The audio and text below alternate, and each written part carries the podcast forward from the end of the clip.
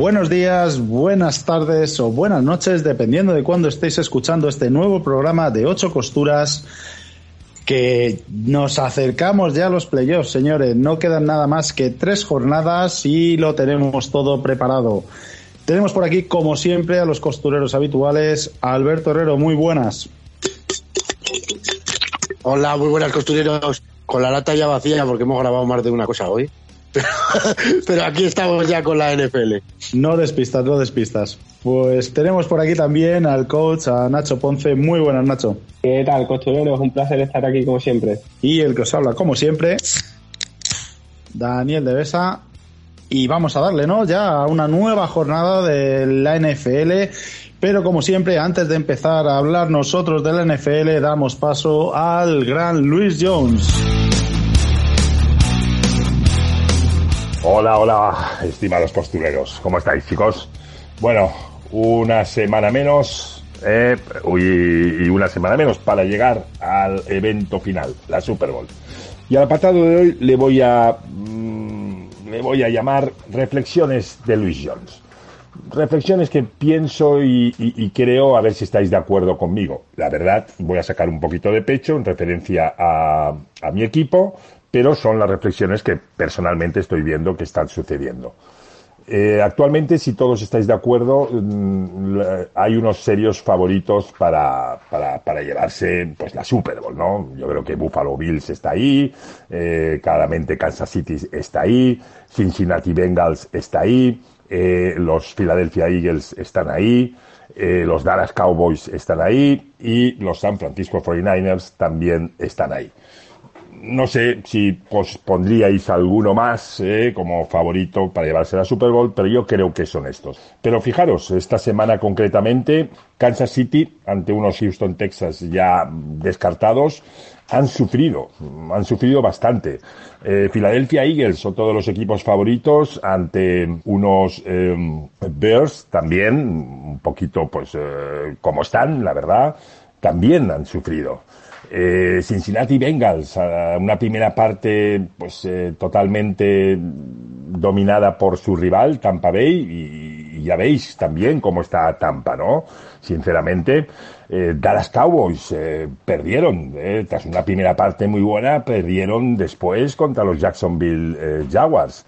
el único que esa semana sí se mantuvo fue Buffalo Bills. Pero bueno, también nos dejó algunos partidos atrás, con serias dudas, eh, no dudas de, para quitarles la vitola de, aspirantes a campeones, ¿no? Pero no siendo ese equipo demoledor que habíamos visto en el inicio. Pero si os fijáis, por ejemplo, eh, San Francisco 49ers sí que lleva muchas semanas manteniendo una dinámica eh, pues bastante clara con sus partidos, ¿no? Creo que es muy superior bueno, la parada muy superior tampoco la voy a decir, pero sí que gana sus partidos con bastante solvencia y bueno, no se le ven de momento grietas, ¿no? O, grandes grietas, ¿no?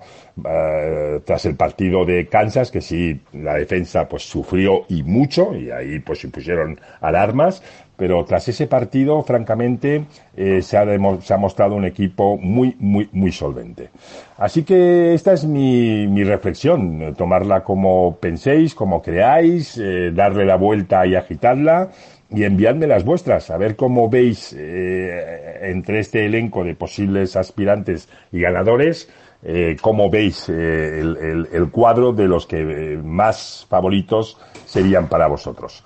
¿De acuerdo, chicos? Venga, un saludo enorme, costureros. Chao. Muchas gracias Luis, como siempre, por tus comentarios y vamos a hablar ya de los partidos que se han disputado esta semana. Tenemos en el jueves partido divisional muy importante en el que los Niners dan un zarpazo ya a su división, se lleva el título ganan a los Seahawks 21 a 13 y como he dicho, eh, llevándose ya su división y siendo equipo de playoff matemáticamente. ¿Cómo habéis visto este partido, chicos? hay esos Seahawks, ese Gino que se nos está desinflando. Bueno, Gino no tanto, ¿no? Es más bien el, equipo que se le está viniendo abajo. Y, bueno, eh, aún, aún, siguen vivos, pero poco las sensaciones de esta semana se, se siguen confirmando, ¿no? Que, que, San Francisco es un equipo al alza y que, bueno, el Mystery Relevant parece que merece un sitio en esta liga, ¿no? Que está distribuyendo bien el juego, se ha adaptado muy bien,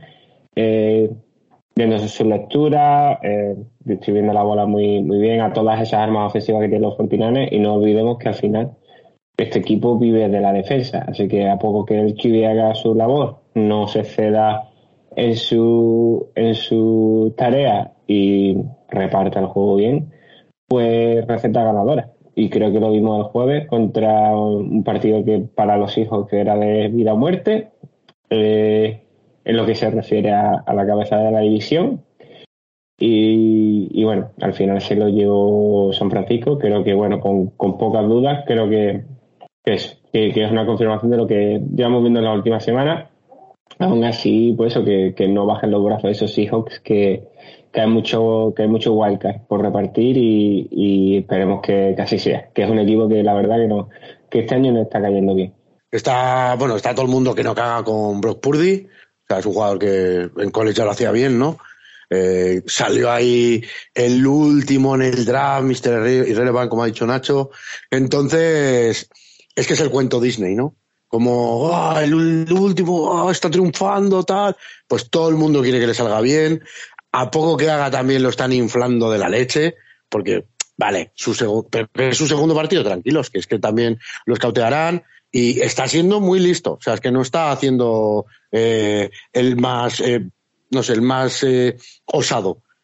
ha repescado lo, que, lo, que, lo, que hace, lo que haría un buen rookie, que es el mejor amigo de un rookie, un Titan, pues balones fáciles y que se, que se los, que se los, eh, que se mate Josh Kittel por ellos. Y es lo que está haciendo, que, que a Kittel prácticamente lo tenían un poco escondido en el juego de pase. Se está dedicando ya, ya una temporada, unas temporaditas que bloquea como un salvaje, como un animal, es muy bueno.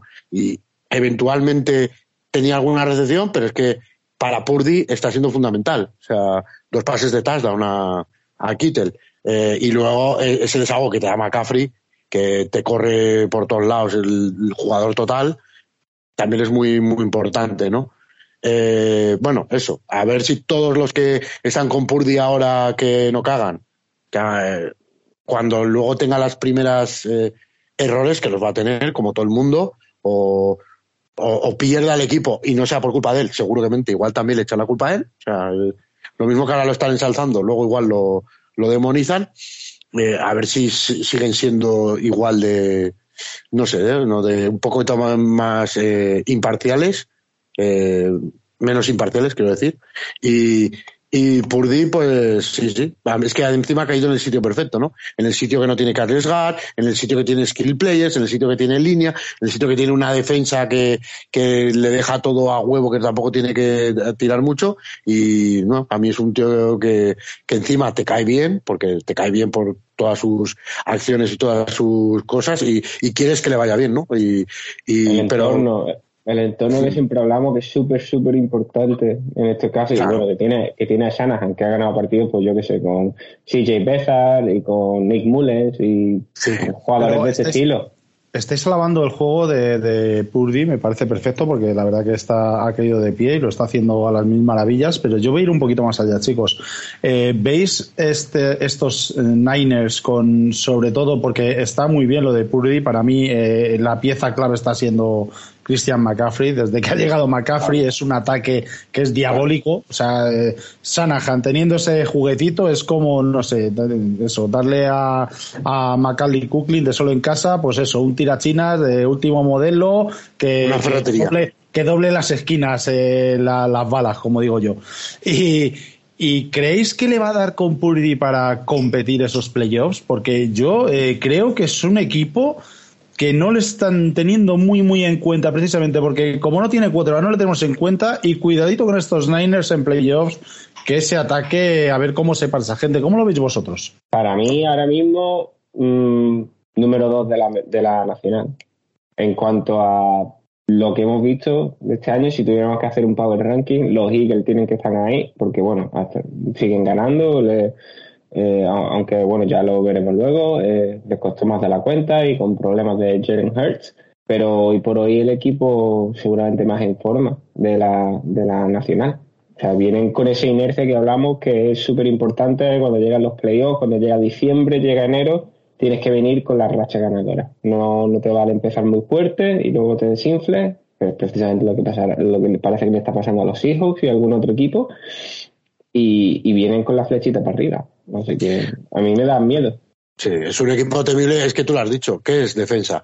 Que te pones a mirar Fred Warner, Ala, Ufanga, Nick Bosa, eh, Janori Jenkins, que también que tienen todo, eh, y encima en playoffs sabemos que siempre permiten un poquito más, una defensa dura, tal, o sea, es súper, súper, súper favorito, o sea, es de los que yo casi lo veo más factible hasta que llegue a la final de conferencia que a Eagles porque lo veo como, como más con, consistente, ¿no? Y como que tiene ahí mucho, mucho, mucho, bueno, si se, si se fastidia eh, McCaffrey sería otra, otra historia, ¿no? Pero, pero, no sé, a mí me parece un equipo completo, que la defensa te va a cumplir sí o sí, aunque se le lesionen dos o tres, y, y que, y que en ataque, pues, a poco que, que reparta un poquito Brock Purdy, con que no haga errores y no tenga turnovers, ya prácticamente tienen el partido ganado por, por la, calidad que tienen en defensa y por esos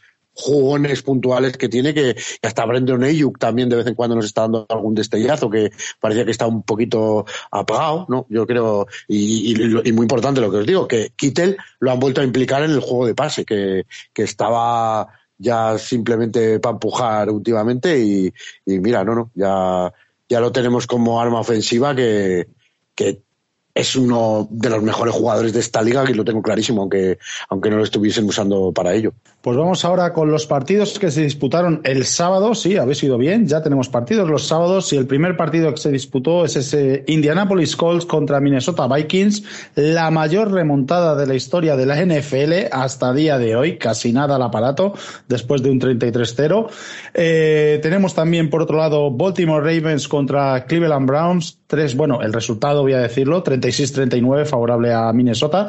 Eh, Baltimore Ravens 3, eh, Cleveland Browns 13, eh, demostrando Ravens lo que llevamos diciendo las últimas semanas, un ataque inoperante. Sin, ya con Lamar no estaba funcionando todo bien, ya sin Lamar es complicadísimo que ese ataque pueda producir. Y el último partido de este sábado, auténtico partidazo, bueno, sábado ya domingo, pero sábado de madrugada, que fue ese Miami Dolphins 29, Buffalo Bills 32. Vaya espectáculo, vaya dos equipazos y qué auténtico partidazo nos hicieron disfrutar estos dos equipos de la, de la conferencia de la americana. Vamos, eh, ¿cómo habéis visto estos dos partidos, chicos? Nos quitamos rápido el malo, ¿no? Eh, Ravens contra Browns. Pues eh, si ya con la más dispuesta, con Tyler Hanley, son auténtica basura en ataque. O sea, es que yo creo que este equipo es que es muy difícil que gane un partido. Es que es muy difícil. Es que no, no, no, le veo nada de nada de nada. O sea, es que hasta, hasta Mark Andrews, que es súper top, eh, te pasa inadvertido eh, el, Titan de, de Baltimore, ¿no? Eh, Duvernay, alguna recepción, pero no, no tiene la, la importancia que ha tenido eh, en, anteriormente. Y Cleveland, eh, sí que la defensa es muy buena, aparte, eh, y con Miles Garrett y compañía. Pero tampoco es que estén para tirar cohetes. Parece que Deson Watson está con su pretemporada, tienen que apostar por él porque es, han invertido en él la, la de Dios, tanto tanto en picks como moralmente, entre comillas, ¿no? O sea, les tiene que rendir sí o sí y por eso tienen que jugar con él. Mira, una victoria que saca y no sé si le va a dar para llegar a playoffs, para mí que no, pero bueno, se va rodando ya para, para el año que viene. Y Ravens que, eh, bueno, eh, este 3-13 es un partido, pero que, es que muchísimos partidos tiene un récord. Si se habla muchas veces del récord mentiroso de Minnesota, el de Baltimore es igual o peor. O sea, yo de esos nueve partidos creo que habrá podido perder cuatro o cinco sin, sin, sin exagerar, ¿eh? Que más, los que más los que ha perdido que llevaba ganando y lo ha perdido de que le han remontado. Es decir, que es un equipo que sin, sin temor a equivocarnos podría ir 11-3 y darte la sensación de que no tienen prácticamente nada. Tú, si quieres, quieres comentar algo de eso, si no paso al de Colts. ¿eh? Pues el de, el de Colts, lo que has dicho, 36-39, mayor remontada a la historia, eh, pero vamos, eh, muy mal, tienes que hacer todo, pero muy mal, para que te remonten un 33-0. Es que prácticamente hincando rodilla cada vez que cada vez que tengas tú el balón, ya solo le comes el, reloj. Es que yo, por más que lo veo, dices, es que no puede ser, es que esto no puede ser, es tiro tras tiro en el pie, tras tiro en el pie, no, 50.000 fumbles, es que es un, hay que hacer todo mal, todo mal para que, para que, para que te remonten. No sé si, si queréis vosotros eh, comentar algo más, es que yo lo que vi es que a mí me dio sensación de que los Vikings hicieron más cosas mal cuando le encajaron los 33 primeros puntos. Bueno, em, llegó a ir el partido 36-3 quedando nueve minutos en el tercer cuarto. Es decir, que no es que empezaran a remontar nada, a salir del vestuario, pum, empiezan a bombardear. No, no, no. El partido llega a ir 36-3 quedando nueve minutos, si no me equivoco, del tercer cuarto. Pero a mí me da la sensación de que los Vikings hicieron más cosas mal en cuanto a equipos especiales, que siempre hablamos aquí, lo importante es que son eh, intercepciones, eh, eh, fumble eh, y otro tipo de desgracias, mm, forzadas o no forzadas, que luego Indianapolis, no sé si es que bajaron el pistón, se relajaron, se le acabó el fuelle, se acordaron de que tienen que tanquear, no sé, no sé. Fue algo que, colapsaron ahí. Y, pero ya te digo, me quedé más sensación de los Vikings estando estar completamente fuera del partido en el primer tiempo que Indianapolis en el segundo tiempo. Que, Nacho, que tampoco tienen que tanquear mucho, que me, creo que su pique es nuestro. Pero bueno, que lo mismo quieren recuperarlo de alguna manera, no, no lo sé, no lo sé entonces. Eh, y ya no sé, lo de Matt Ryan es una maldición. Tampoco creo que Matt Ryan fuera el principal culpable de, de la remontada. Creo que también hay que, que, elogiar eso, el mérito de Minnesota. Le hemos dado palos de no nos lo creemos, no nos lo creemos por cosas como esta, porque ya le cascaron 40 y pico los Cowboys. Eh, las victorias no han sido tan convincentes partidos como este que el que vimos el sábado, pero bueno, el récord está ahí también, eso es otro argumento. Pero oye, Justin Jefferson, mejor receptor de la liga para mí sin discusión, hizo de Stephen Gilmore una marioneta todo, todo el segundo tiempo. Eh, y, y Kirk Cousins, que bueno, que, tiene un estilo que, bueno, que puede gustar más o menos, pero precisamente para este tipo de circunstancias sabes que no se va a chantar. Va a empezar a soltar el brazo, va a empezar a tirar bombas, le van a interceptar, va a seguir intentando y, y chapó porque el equipo lo sigue intentando. No se vino abajo, también un Dalvin Cook que, que se hinchó a hacer carreras y, y hacer, y hacer yardas como, como si nada. Y, y la verdad que un partido muy entretenido de, ver, sobre todo el segundo tiempo, ¿no? Si, si queréis, bueno, aunque bueno, todo el mundo sabe el resultado, ¿no? Y, y, ese récord que, que, se ha roto. Pero, pero bueno, la verdad que, que un partido bastante entretenido. No sé si queréis mencionar algo. 54 veces lanzó Kirk Cousins. Bueno, y, y, él, y luego se a la rueda de prensa con su chaqueta de los Vikings estampada, ¿no? Una chaqueta morada llena de logotipos de los Vikings. Fea, fea como ella sola, todo hay que decirlo. Luego, eh, a mí me, el que me sorprendió es el KJ Osborne, este, que tampoco está teniendo relevancia y de repente hizo un partido de su vida, ¿no? Eh, aparte, bueno, aparte de Dalvin Cook, que también es un, casi es un receptor más en, el, equipo y, es que sigo sin encontrar la explicación, porque es lo que te decía, eh, como, como te he dicho antes, Nacho, es que con el tiempo que quedaba 33 puntos, es que simplemente solo hincando rodilla, macho, es que es imposible. Jugando, jugando seguro, no, jugando seguro, apurando y, pues no desde que sales del vestuario, pero si vas viendo que la inercia del partido, que este deporte es muy... Sí, se nota, se nota. De momento, y esos momentos, si estás en el campo, en la banda, si estás en el estadio como espectador, el que no haya estado, eso se nota, se siente si estás viendo que el partido se te da las manos, eh, puedes contemporizar. Mm, le dices a tu QB de, por el pinganillo, que esta gente tiene pinganillo. Oye, contemporiza, vamos a jugar, vamos a apurar más el reloj de posesión, eh, vamos, intentas cambiar el play calling y tal.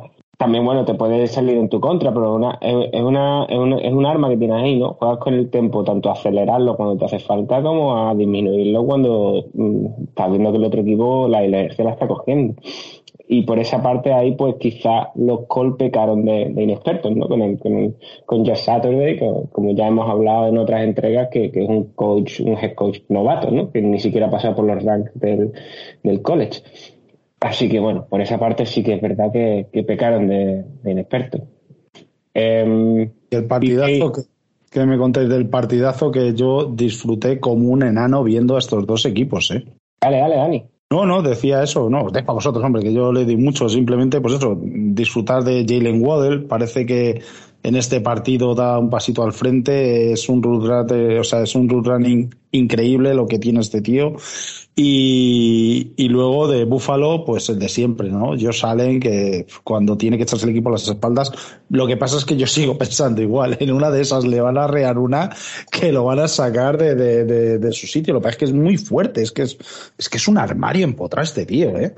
Es Cam Newton, pero sabiendo pasar a, la hora de, a la hora de correr, en cuanto a físico, yo creo que un físico de ese estilo, o sea, así armario grande. Yo creo que es todavía más, más mazado, más compacto que Cam Newton. Cam Newton era como más, no más fino, más eh, de, moverse este no, este como el típico que cuando entre running backs hablamos de un running back norte-sur o un running back más esquivo, pues este es norte-sur. O sea, Cam Newton era más esquivo, era más rollo Lamar, este no, este tira para adelante y, y para adelante que va, vamos.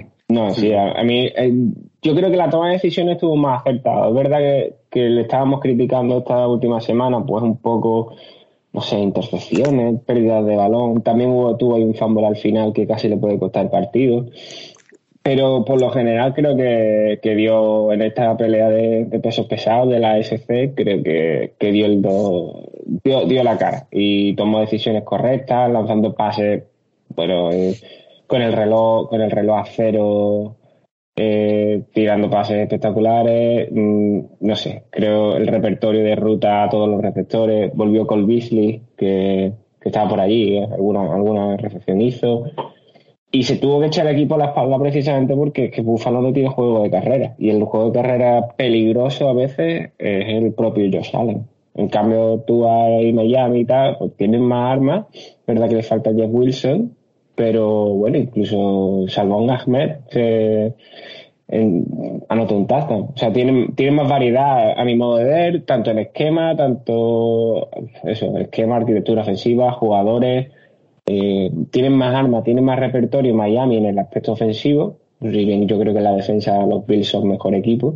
Eh, pero Josh Allen tiene que tirar del carro el solo y tú puede, digamos, un poquito delegar esa carga, ¿no? Y, yo creo que por ahí se decidió la, cosa, a mi modo de ver, que, que Josh Allen estuvo acertado en las decisiones, se echó el equipo a la espalda y luego también son un equipo que, que por cierto, dentro del cuarto año consecutivo en playoff, eh, es un equipo que está acostumbrado a esta batalla y quizás los, los Dolphins están aprendiendo, están llegando un poquito a ese, a ese escalafón. Bueno, la cosa es que estaban con con Dolphins que ¡buah! se deshinchan, vaya mierda de partidos, no sé qué, los anteriores, y a mí me gustaron las leches. O sea, Tua tuvo un partido muy malo en la, primera parte, no sé qué, le pasaba, bueno, igual el frío, tal, hasta que entró, pero la segunda parte que se casca es brutal, es monumental, es, es nivel de Salen. O sea, solo que eso, salen, se mete un partido más completo durante todo el rato y el momento decisivo lleva el drive, la importancia de llevar el timing del drive. Lleva el drive hasta que se quedan al, field goal, comiendo el reloj, no, no le puede parar la, la, defensa y no sé, no, sé cuánto tiempo iba a consumir, pero el último drive igual tiene cinco minutos para meterlos. O sea, la verdad es que estuvo espectacular. Eh, sí que da miedo siempre cada vez que eso, yo creo que eh, Jalen Phillips tuvo dos o tres jugadas que digo, lo va a partir por la mitad. Eh, una de ellas fue una vez más el fumble pillándole con el brazo estirado y demás. Digo, este tío está arriesgando mucho, pero es que claro, si no, si él no arriesga, este partido no lo ganan, no lo ganan los Bills ni, ni en siete vidas. O sea, la verdad que al final el, el jugador determinante. Mira que, tienen a Stephon Diggs, a, bueno, Gabriel Davis es un poco más intermitente, hay partidos que lo usan mucho, hay partidos que no lo usan nada, eh, pero Singletary no le quita mucha carga de las carreras. Eh, no sé, eh, Stephon Diggs, este partido no es el, más eh, duro, no es más que se le ve, pero porque le presionan mucho a, a, Allen, ya lo he dicho, ¿no? Entre, entre eh, sobre todo Jalen Phillips, que me parece que este se está saliendo, eh, le, le, meten mucha mucha presión, Van Ginkel y esta, y esta peña, ¿no? Y, y el tío así encuentra la manera de completar pases, de avanzar yardas y tal. Está a un nivel top. Es de, sin duda, eh, de los mejores cubis de, de la liga y, y muy chu- no me moló el tema de, de la nieve porque los tarados estos que tienen por, por aficionados hicieron parar el partido dos o tres veces de, de que se pusieron a hacer peleas de bolas de nieve en mitad del partido y tiraban al campo y de hecho en alguna de las jugadas les pasa que, que tú ves que está ahí el corredor a por un catch y le, y le meten un bolazo de, de- del, del campo. Entonces, eso no sé, lo tienen que tener controlado o sancionar o, o quitar toda la nieve y yo que sé cómo hacerlo. Yo creo que, que en otras circunstancias sí, pero yo creo que es, es eh, como se dice, es eh, circunstancia atenuante que son los Bills, ¿no? Que es la Bill Mafia. Yo creo que eso tendría que ser atenuante de como, venga, estos lo pueden hacer, joder, si es que, es que están tarados, es que pueden hacer este tipo de cosas. No, pero bueno, Green Bay o Seattle o, o Chicago, cuando les cae una torta de nieve, no, pero esta gente como, "Bah, tan buena gente, pues esta gente sí, ¿no? No sé, es verdad, yo estoy de acuerdo con Alberto, eso fue un poco feo, ¿no? Como si dejas, yo qué sé, que en un po- no sé, que, que tiren las latas de la grada. Sí, Claro, la claro. Al puntero láser, ¿no? De, El punterito de láser en la cara del que va a tirar la falta en el soccer. Ah, eso Eso- sí, estuvo muy chulo, ahora que has hablado de la nieve, eh, en el field goal final, cómo estaba todo el equipo ahí limpiando para que el Quique pudiese pegar la- el limpio, ¿eh? Fue un detallazo, la verdad que cositas de pequeños detalles, ¿no? Que, que son tan chulos en este deporte. Así lo- los siete corriendo escalando cada uno de su manera, taca, taca, taca, taca, estaban ahí todos haciendo. Y bueno, y la Jugando, al curling, ¿no? Sí, barriendo. La, la verdad es que los partidos con nieve son muy chulos, porque luego ves pues celebraciones, tal, de- determinadas imágenes con los copos ahí, los cachos jodidos, hay que decirlo también, y, y eso. Pero, y ya te digo que al final a mí lo único que me afeó fue la, fue la afición de los Bills, que, que esos detalles feos en un partidazo, que estás disfrutando a tope y que, que te da igual, que lo vas a ganar. Yo creo que creo que lo vas a ganar igual, eso es hacer el gilipollas, un poco. Yo, pero yo pero bueno. lo que te digo es que, eh, eh, insisto, yo creo que no es a malas, que, que es en plan de coña, porque se las tiraban también a los de Bills. O sea, quiero decir, dices, no, es que siempre se las tiran a los de Dolphins. No, no, es que estaba atacando Bills y tiraban bolas de nieve, que dices tú, pero esta gente, o sea, que no lo hacen por putear al rival, que lo hacen porque se lo están pasando bien, a ver quién acierta a pegarle al receptor de turno en la cabeza. O sea, es que están tarados. Es Sí, que- yo, te digo yo, que lo- yo- yo cuando veía que se los tiraban a los de Búfalo también, digo, esto es surrealista, ¿eh? Esto, vamos, alucinante. No, es que lo tuvieron que parar el partido, por eso. O sea, es que increíble. Pero bueno. Por eso mola nombres y por eso mola esta gente. Eh, bueno, pues sin no decir nada más, si os parece bien, vamos ya al domingo, al turno de las 7 de la tarde. Tenemos a Philadelphia Eagles, que sufrió un poquito más de la cuenta, como hemos adelantado antes, adelantado Nacho contra, contra Chicago, pero yo creo que no, porque es que en ningún momento ves el resultado y parece que sí, pero en cuanto quiso apretar, le puso un par de balones a, a AJ Brown y otro par de ellos a Devonta Smith y se acabó el partido. Y luego encima la presión que mete la defensa de, de Filadelfia, que, que no estaba cómodo Chicago su ataque en ningún momento. Te he dicho ya sí, 25-20. Eh, Atlanta Falcons 18, New Orleans Saints 21, Detroit Lions, ojito a Detroit, 20, eh, New York Jets 17, Pittsburgh Steelers 24, Carolina Panthers 16. Dallas Cowboys 34 y ya lo avisábamos que este equipo puede hacer mucho daño de aquí a final de temporada. Jacksonville Jaguars 40 y ya veremos si no incluso de entrar a playoffs. Ya se verá cómo acaba esta división. Eh, el equipo de Nacho, Kansas City Chiefs 30, Houston Texans 24. Estos sí que sufrieron y de lo lindo para llevarse este partido en el overtime. Y tengo por último ese Arizona Cardinals 15, Denver Broncos 24. Parece que Broncos, eh, pues eh, jugando mejor sin, sin Russell Wilson.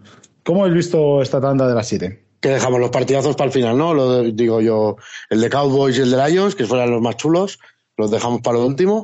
Eh, uno que hable Nacho del de Chiefs, tú del de Eagles y, y luego todos de todos, como siempre. al de Chiefs.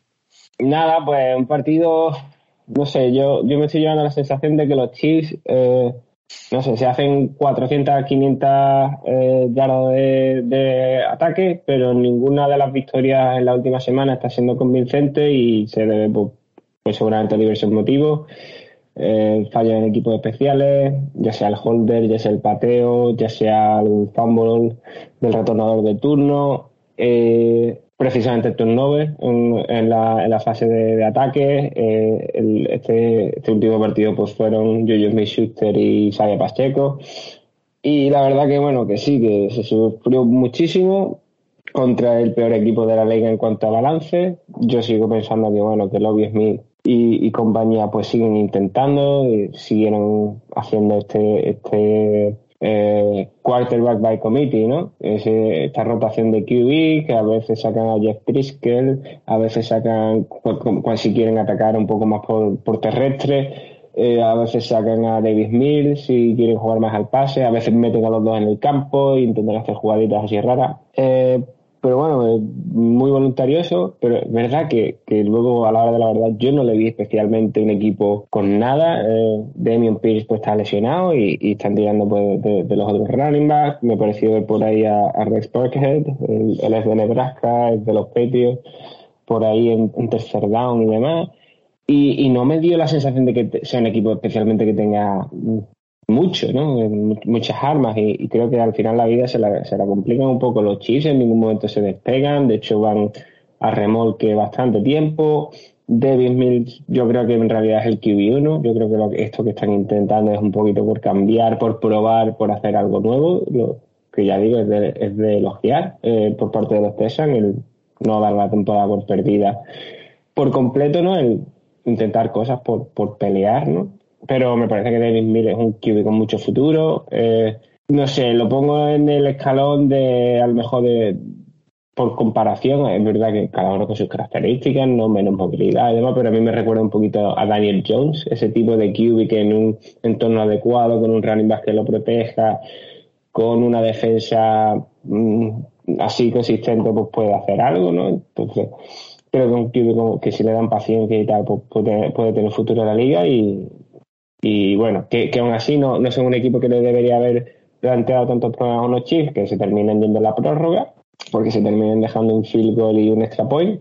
Eh, Butker no está bien, pero el holder que es, eh, es el Panther. Eh, Tommy Townsend, que pues no, no, le, no le ayuda, por decirlo así. Y se termina complicando el partido más de la cuenta. Y al final es, bueno, un, en un rebote en la prórroga, un, un fumble forzado de, de, Frank, de Frank Clark, que en un scramble de precisamente de David Mill, del QB de los Texans, y recupera la bola Willie Gay, y la siguiente jugada, pues una carrera de Jerry McKinnon, que, que está haciendo un, trabajo genial desde el backfield, ya sea recibiendo o, o corriendo con la bola, eh, pues el, el, que anota el talón de la victoria al final. Eh, McKinnon es sin duda alguna uno de los, de los puntos positivos eh, Kelsey no sé si batió más récord esta semana pasada y Mahoma lo suyo, que se va a plantar en 5.000 yardas mm, sin, sin, despeinarse. Creo que le lleva 500 yardas al siguiente en la, en la clasificación. Pero claro, si siguen cometiendo errores de, de ejecución o en los momentos críticos pues se relajan más de la cuenta o pierden algunos balones, eh, pues se pueden complicar cuando vengan las curvas más fuertes de los playoffs. Así que, es importante arreglar eso de, cara a la, a la postemporada, que sin duda alguna estarán ahí. Ya, ya han asegurado por séptimo año consecutivo la, la FC Oeste, tras la victoria de este pasado fin de semana. Y las que quedan, amigos de los Chargers, Broncos y Raiders. tenéis ahí este año que se suponía ahí con todos los, eh, los cubis, ¿no? La guerra de los cubis 600 eh, millones de dólares se ha gastado el resto de la FCO para que pase. Y al final eso, al final ha pasado. yo de Texas, a mí me gusta destacar que es, que como si ya eran un enamorado de él, a, a Jalen Pitre, que es que está ahí en todos lados, creo que es igual el mejor jugador de, que tuvieron en, el partido. Eh, me choca ahí un, repudiado de, de los Packers, a Mari Rogers ya estuvo ahí haciendo sus recepciones, ahí le van a dar el protagonismo de receptor, no de, no de special teams. Y lo que has dicho, ver a Barget ya otra vez por ahí, tío.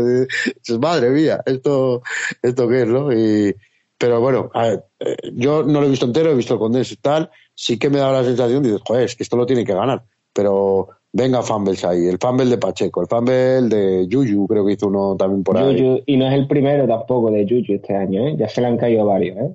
Y, y claro, si pierdes un poco la batalla esta de los turnovers, le das opción a cualquier equipo, digamos. Dices, entre, tú, entre dices tú de Amari, hablando de ex, el catch que hace eh, ay, Marqués Valdés Scalding es, ¿no? Sí, Muchas el, veces, el el touchdown, el touchdown, ¿eh? espectacular, que digo, este cabrón no ha cogido unas 100 paques Sí. en su vida. Tiene que pasársela el otro para que la coja. Manda Le, narices. le cae mejor este que la siempre- diva. No, pero a mí siempre me da la sensación de que Valdes Scantling te coge la difícil y la fácil se la deja. Se, hacen un, hace un slam, eh, está abierto y se le cae, y luego la bomba de 60 yardos te la coge.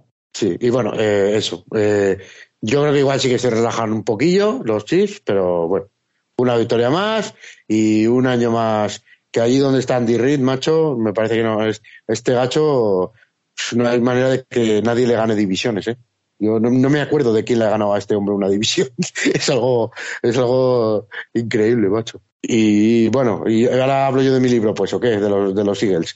Pues yo una semana más que parece que el resultado es corto, que parece que las está pasando canutas y la sensación es todo el rato que tiene el partido controlado, que mueven las cadenas muy fácil y que la defensa hace lo suyo. O sea, Justin Fields no es que arriesgue en este partido, es que hiper ultra mega arriesga y vamos, y se deja la vida. De hecho, lo sacan dos veces a golpes del partido y es que es, eh, yo pensaba que no iba a acabar y la verdad es que el chaval tiene los tiene bien puestos. O sea, ya te digo, lo sacaron dos veces. Una de las veces yo dije, este tío es que no podía apoyar ya ni el pie. De, pero bueno, eh, es, yo creo que no es muy sostenible en el tiempo.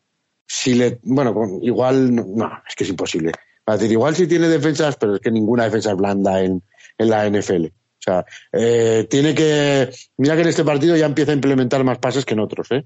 La verdad pero la verdad es que tiene mucha suerte de que no lo intercepten en, varias.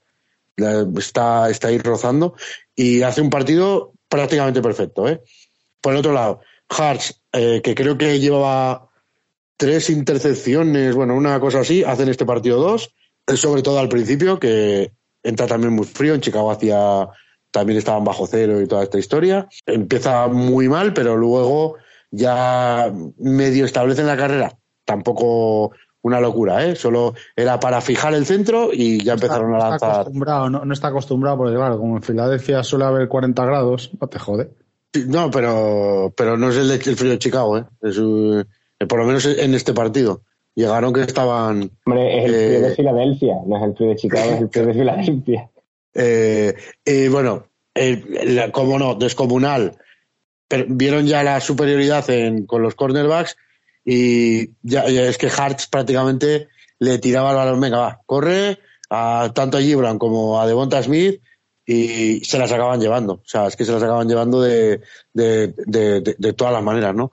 Eh, sí que falló un poquito más de la cuenta, me parece a mí, con los con los Titans, con Stoll y con y con el con, con Calcaterra, que hasta ahora eran casi su válvula de seguridad y siempre atrapaban y tal.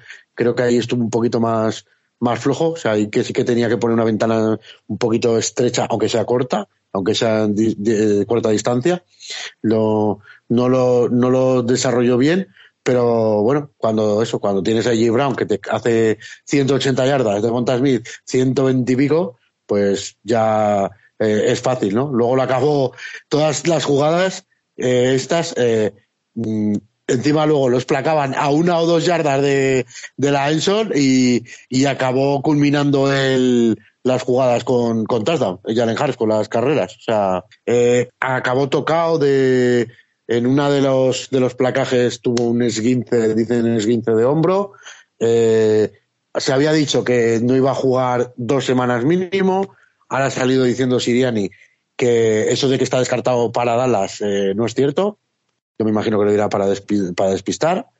Pero vamos, yo sí tengo la más mínima duda, encima con la derrota de Dallas, y que les tienes ahora tres eh, partidos de, de colchón, no, no, me lo jugaba ni de coña. Y teniendo a un tío como Minshew, que para mí es solvente para jugar varios partidos, ¿no? Igual no para ser un equipo ganador toda la temporada, pero para, para que juegue puntualmente no, no lo utilizaría. Y bueno, y lo de la defensa es que es otro, es otro nivel, ¿eh? Con un cubi rápido, fuerte, que esquivo, bah, yo no sé, a ver, miro estadísticas, seis sacks y pocos me parecen. O sea, para la, cantidad de golpes que se llevó Justin Fields, igual no repercuten en este partido, pero para su carrera yo creo que, que sí que alguno le, le va a hacer. Y, y, ya, y ya he comentado muchas veces que la defensa de, de Eagles, para ser lo fuerte y dura que es, no es guarra, ¿eh? que podría, lo podría haber sacado en alguna,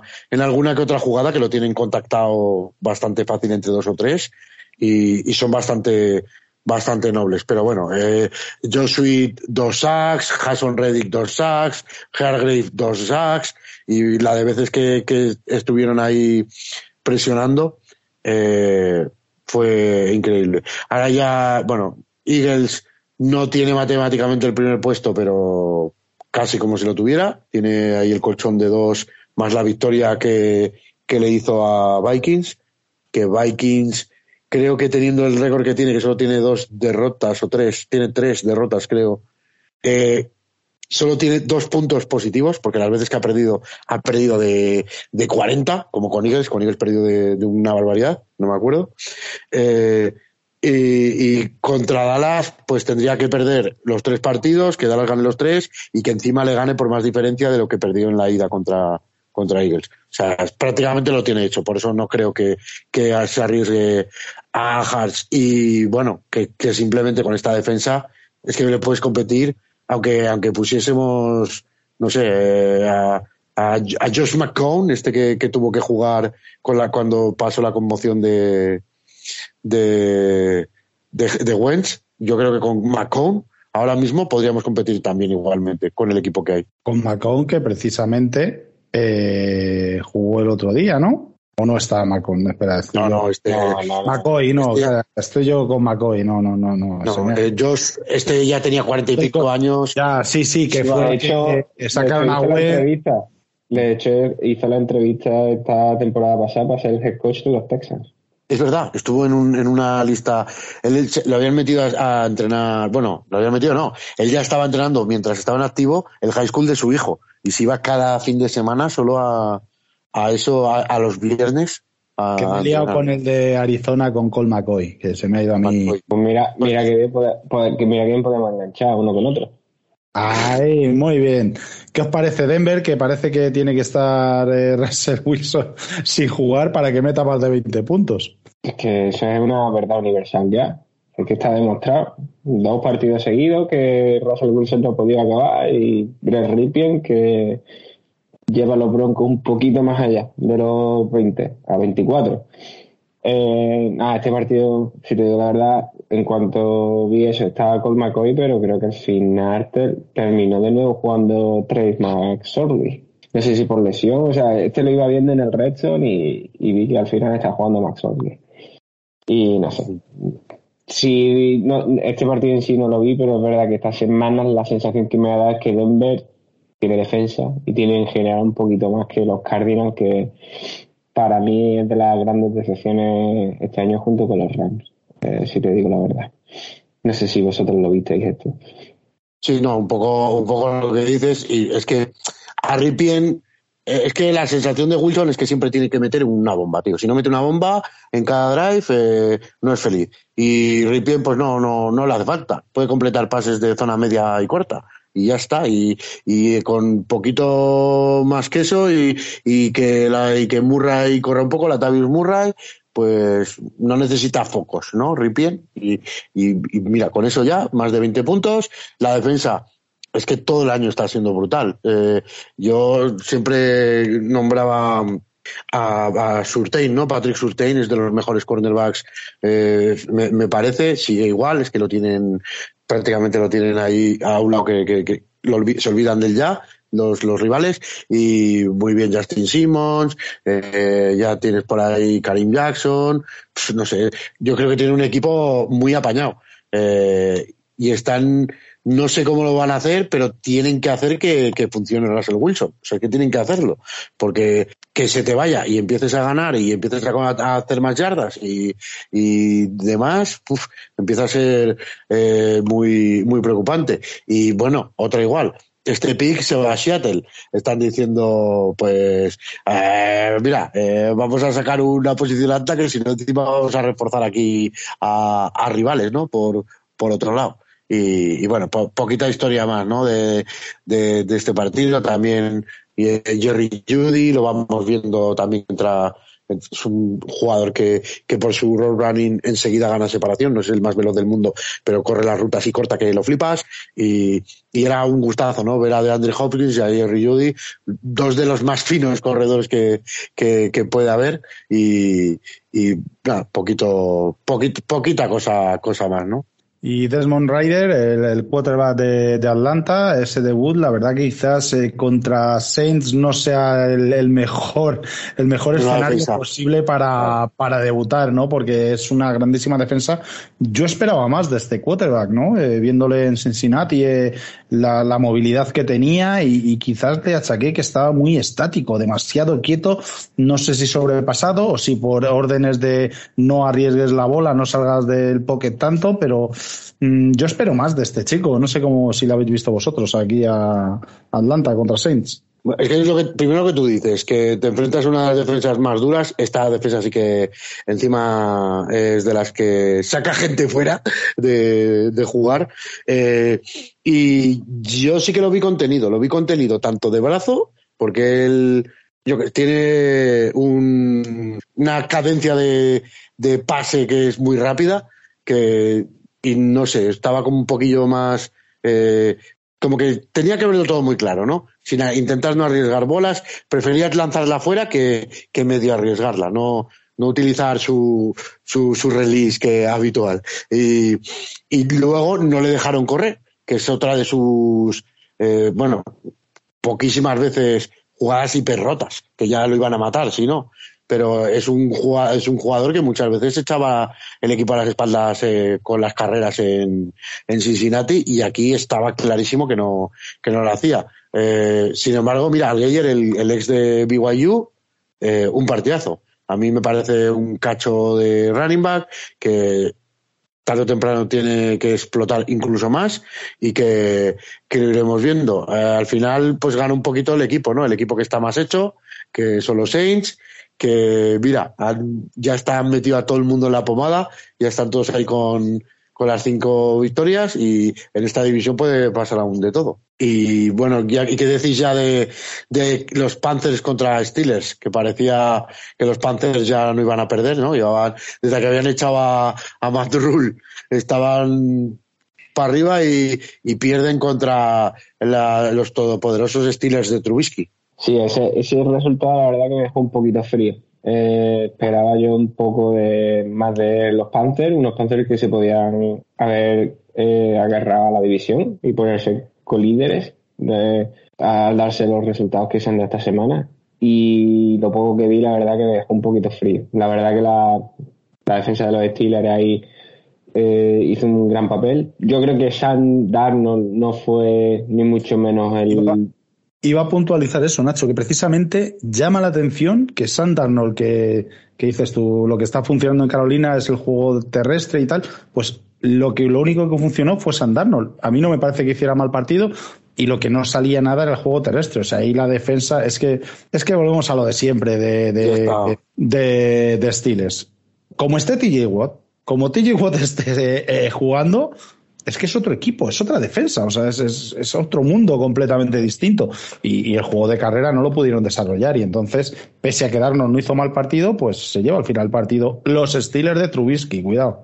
Ojo, es la clave, ¿no? Lo que la clave es lo que dice Dani, que le cierran la carrera, se acabaron los Panthers. Y bueno, y queréis hablar de, de, de ese pelazo al sol, ese, ese ese partidazo, ese, ese comeback de nuevo de, de Trevor Lawrence y compañía ante los Cowboys. A mí la verdad que, que, este sí lo vi y yo no sé por qué yo tenía la sensación, por como yo estaba viendo el desarrollo del partido, lo que hablábamos precisamente del, del momento, ¿no? de la inercia y tal, yo veía a Jacksonville como que, que tenía que cambiar, ¿no? que tenía, tenían ese puntito de que el partido se lo llevaba y ya desde desde el mediado del segundo cuarto. Y, y si no se ponen ante por delante, por eso. De nuevo a un famoso de través de Tien y alguna cosa por ahí eh, rara. Y, y, a mí, no sé, partidazo de Say Jones, se, se cascó el amigo tres touchdowns. Si no es Say Jones, eh, la otra semana es Christian Kirk, y si no es el otro. Y yo cada vez veo que, que Loren está repartiendo mejor el juego, que está más cómodo, que juega con confianza. Y, y a mí me da una sensación tremenda. Eh, la defensa de los Jaguars también súper bien. Eh, con. Ay, ¿cómo se llama el, el que hizo las dos intercepciones? Andrés Cisco No. era Jenkins, creo. ¿Jenkins o Hawkins? Jenkins, Jenkins. Jenkins, Jenkins, ¿no? Sí, razón Jenkins. Pues sí que estaban los Chargers hace dos años, creo. Pues eh, hizo partidazo también. Y la verdad que, que creo que aquí fue nuevamente más mérito de los Jaguars que del mérito de los Cowboys. Estamos dando palos a Dak Prescott porque hemos visto cosas de, Dra de, uy, de Drax, de Drax, de Drax, de Dakota Prescott, que en otros años que, que nos dan a entender que este jugador tiene muchísimo más de lo que está dando y por las circunstancias que sean no están ahí. Y, pero yo creo que aquí es mérito de, de los Jaguars que, que, hicieron un gran trabajo.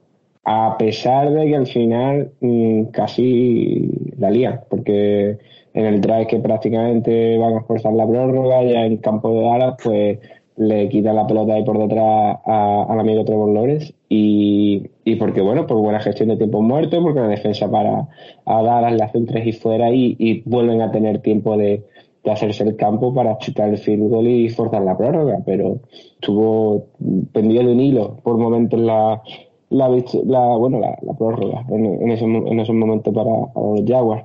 Así que, que me sorprendió gratamente. Es de los jugadores que a 20 de, de diciembre o cuando escuchéis el podcast, la verdad, que más me estamos mereciendo la pena ver, eh, Trevor Lawrence y los Jaguars, que debemos a ver si van a llegar a tiempo. Yo creo que sí, los Titans, la verdad, que, que están con la flechita para abajo eh, ahora, y yo creo que los Jaguars, si no es con la división, algún wildcard podrían cobrarse. Y aquí nos vamos a tirar flores a nosotros mismos, cuando en otros podcasts han estado siempre matando a Trevor Lawrence, que no es un picuno, que no está demostrando nada, que no sé qué. Y aquí que decíamos, para, para, que se le ven maneras. Pues ya van varios partidos que sí que se le ven hechuras de número uno, ¿eh? De draft y que lo está haciendo muy bien. Y bueno, y yo es que es un tío que creo que siempre digo lo mismo, ha nacido para ser quarterback, que sabe, tiene un saber estar de la leche, creo que lee, creo que ya empieza a tener un entorno cada vez más favorable que haya empezado también con, con Doug Peterson, por ejemplo. Un equipo que está siendo muy, muy luchador, que la semilla, no vamos a decir que la puso el innombrable Urban, que hizo Urban Meyer, hizo... No, no, no, la semilla la puso el padre de Trevor, ¿no? O sea... hizo un, un, un, desastre en plan con el equipo, ¿no? Pero, pero tienen un montón de gente joven que está tirando y que se sabía también que iban a ser buenos jugadores, ¿no? Como Devin Joy, el linebacker, eh, Andrés Isco, que le ha nombrado antes también eh, Dani, Dani Devesa, eh, luego eh, Josh Allen siempre está, o sea, siempre hablamos del otro Josh Allen, pero este, el, el Edge, es una barbaridad, es un jugadorazo que, que siempre, siempre aporta, siempre, siempre hace tener al otro quarterback en, en tensión. Muchos palos a Prescott, Sí, ¿no? Eh, también fallan otros y no Pero sé. Yo creo que Dallas, yo creo que Dallas eh, está bien, ¿eh? O sea, yo coincido sí, sí. con Nacho que esto es más mérito de, de Jaguars, este partido, que, que, de mérito de Dallas. En Dallas yo eh, no estoy viendo a, a, lo diré, a Banderes, al linebacker, y creo que se está notando mucho. Se ha lesionado, claro. veremos a ver la lesión, qué duración tiene, pero creo que se ha notado mucho en este partido, que no estaba Banderets, y, y, es que el bajón, fíjate, lo he visto más de la defensa de Dallas que del ataque de Dallas. Lo que pasa es que, claro, como parece que criticar la defensa de Dallas está prohibido ahora mismo porque son la defensa top, no sé qué, pues no, yo creo que ahora mismo el problema está más en la defensa que en el ataque en Dallas.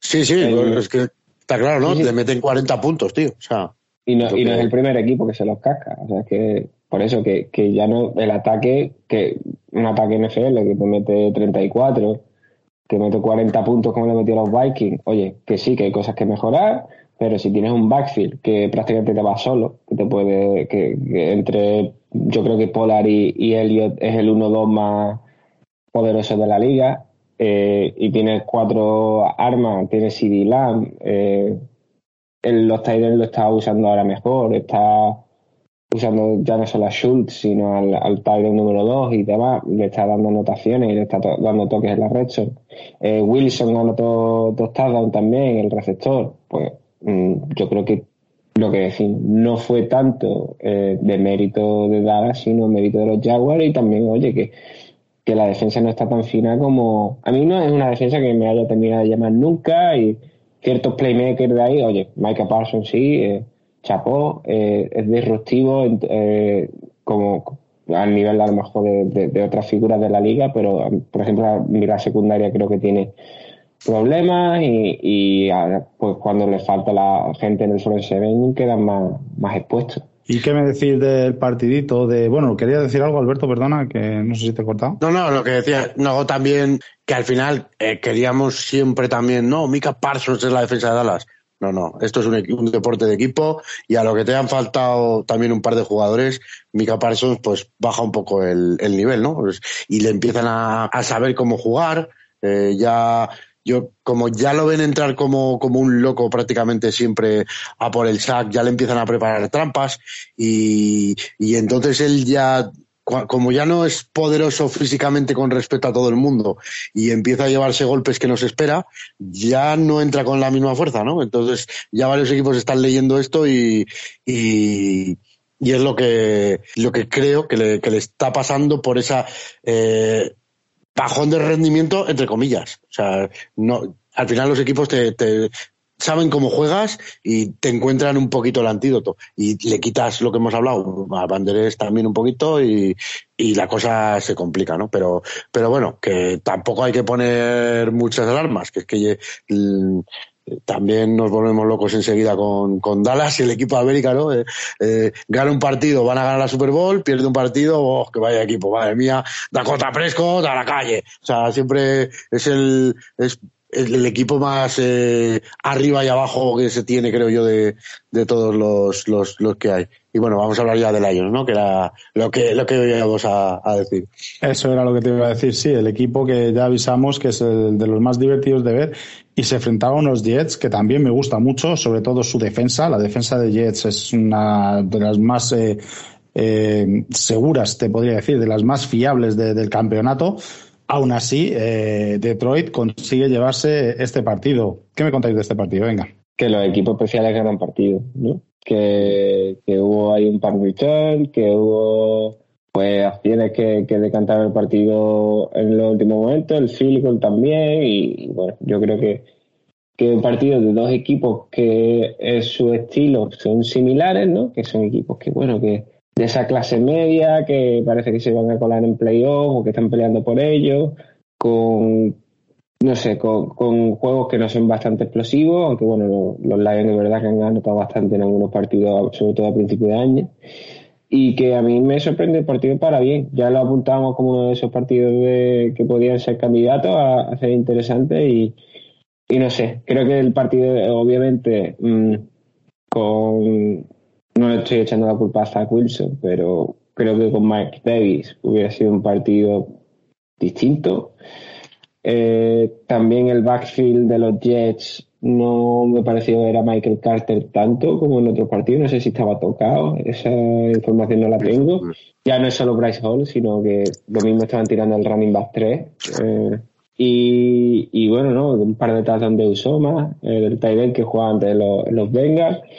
Y, y Jared Goff que lo ve muy cómodo, que es un jugador que necesita confianza y, y se siente el líder del equipo y se siente pues capaz de echarse el equipo a la espalda y, están ahora mismo con, con, mucha confianza, ¿no? Eh, Da igual el equipo en el que jueguen, que parece que son un equipo que, que es lo que hemos hablado otras veces, ¿no? Que, que si hacen falta tirarse por la ventana porque Matt Campbell se lo ha dicho, pues lo hacen. Y, y que van a una y, y que yo creo que, que eso, que juegan con mucho, que, que, que, juegan sin nada a perder. Y creo que eso le está dando ese empujoncito al final de que eh, nos están poniendo, pues, dando victorias que nadie contaba con ellas a, tan solo hace mes y medio. Te corrijo rápido, ¿eh? Dan Campbell, ¿eh? Que sí, que Matt Campbell es el bueno. Matt el Campbell de, es de, el de el de Iowa State. y Dan, no tienen ni que ver. Dan Campbell es, es yo creo, el, el, el de ese 7-7, igual hay que darle tres o cuatro derrotas a él con, por su gestión del reloj y gestión de. Entonces, de, de confirma que no son hermanos. no son hermanos, pero, no. Pero, mira, ahora te, te hago el contraargumento. Vale que la gestión del reloj y tal, la hemos criticado aquí, pero también será parte de culpa cuando sin tener un staff ni gente tremendamente brillante en la banda, ni tampoco jugadores top top, no, evidentemente tienen jugadores buenos y tal, pero si consigue que generar ese clima eh, por el cual pues, los jugadores se van a partir la cara por ti y van a pelear hasta el final y le van a plantar cara a cualquiera, creo que también es mérito de él, ¿no? Que, que Sí, sí, sí. a, a la hora de la gestión de, digamos, del tiempo, de, yo qué sé, si hay que pedir un challenge, un tiempo muerto, eh, ajustes de, al descanso, pues quizás no está tan a la par con otros estados de la liga, pero es verdad que a la hora de motivar mm, está sacando el máximo de, de esta plantilla. No, pues eh, yo lo, lo, contrato de psicólogo y ficho a alguien que sepa el fútbol americano. Lo, más, lo, más, fácil, pero bueno. Pero lo, trae, bueno. lo trae para que le dé la charla del viernes y del sábado claro, y, y, el game plan que te lo haga uno que sepa.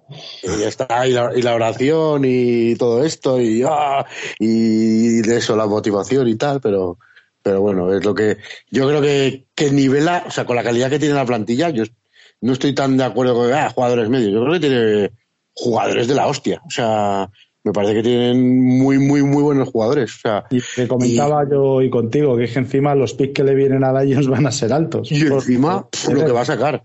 O sea, eh, no sé, que sí, que, que, que, está saliendo de la mierda, porque Lions lleva muchísimos años que esto, pero sí que puede ser que un entrenador de estos puente y que si quieren llegar a, a más, tienen que coger a alguien un poquito más más lúcido, no, no, no que sea el eh, típico Camacho, ¿no? Que, que, yo que hago analogías del fútbol continuamente, que ¡Ah, corre, no, ya está. Hostia, pues. estaba, o sea, es más, en vez de Dan Campbell es Dan Camacho a partir de ahora.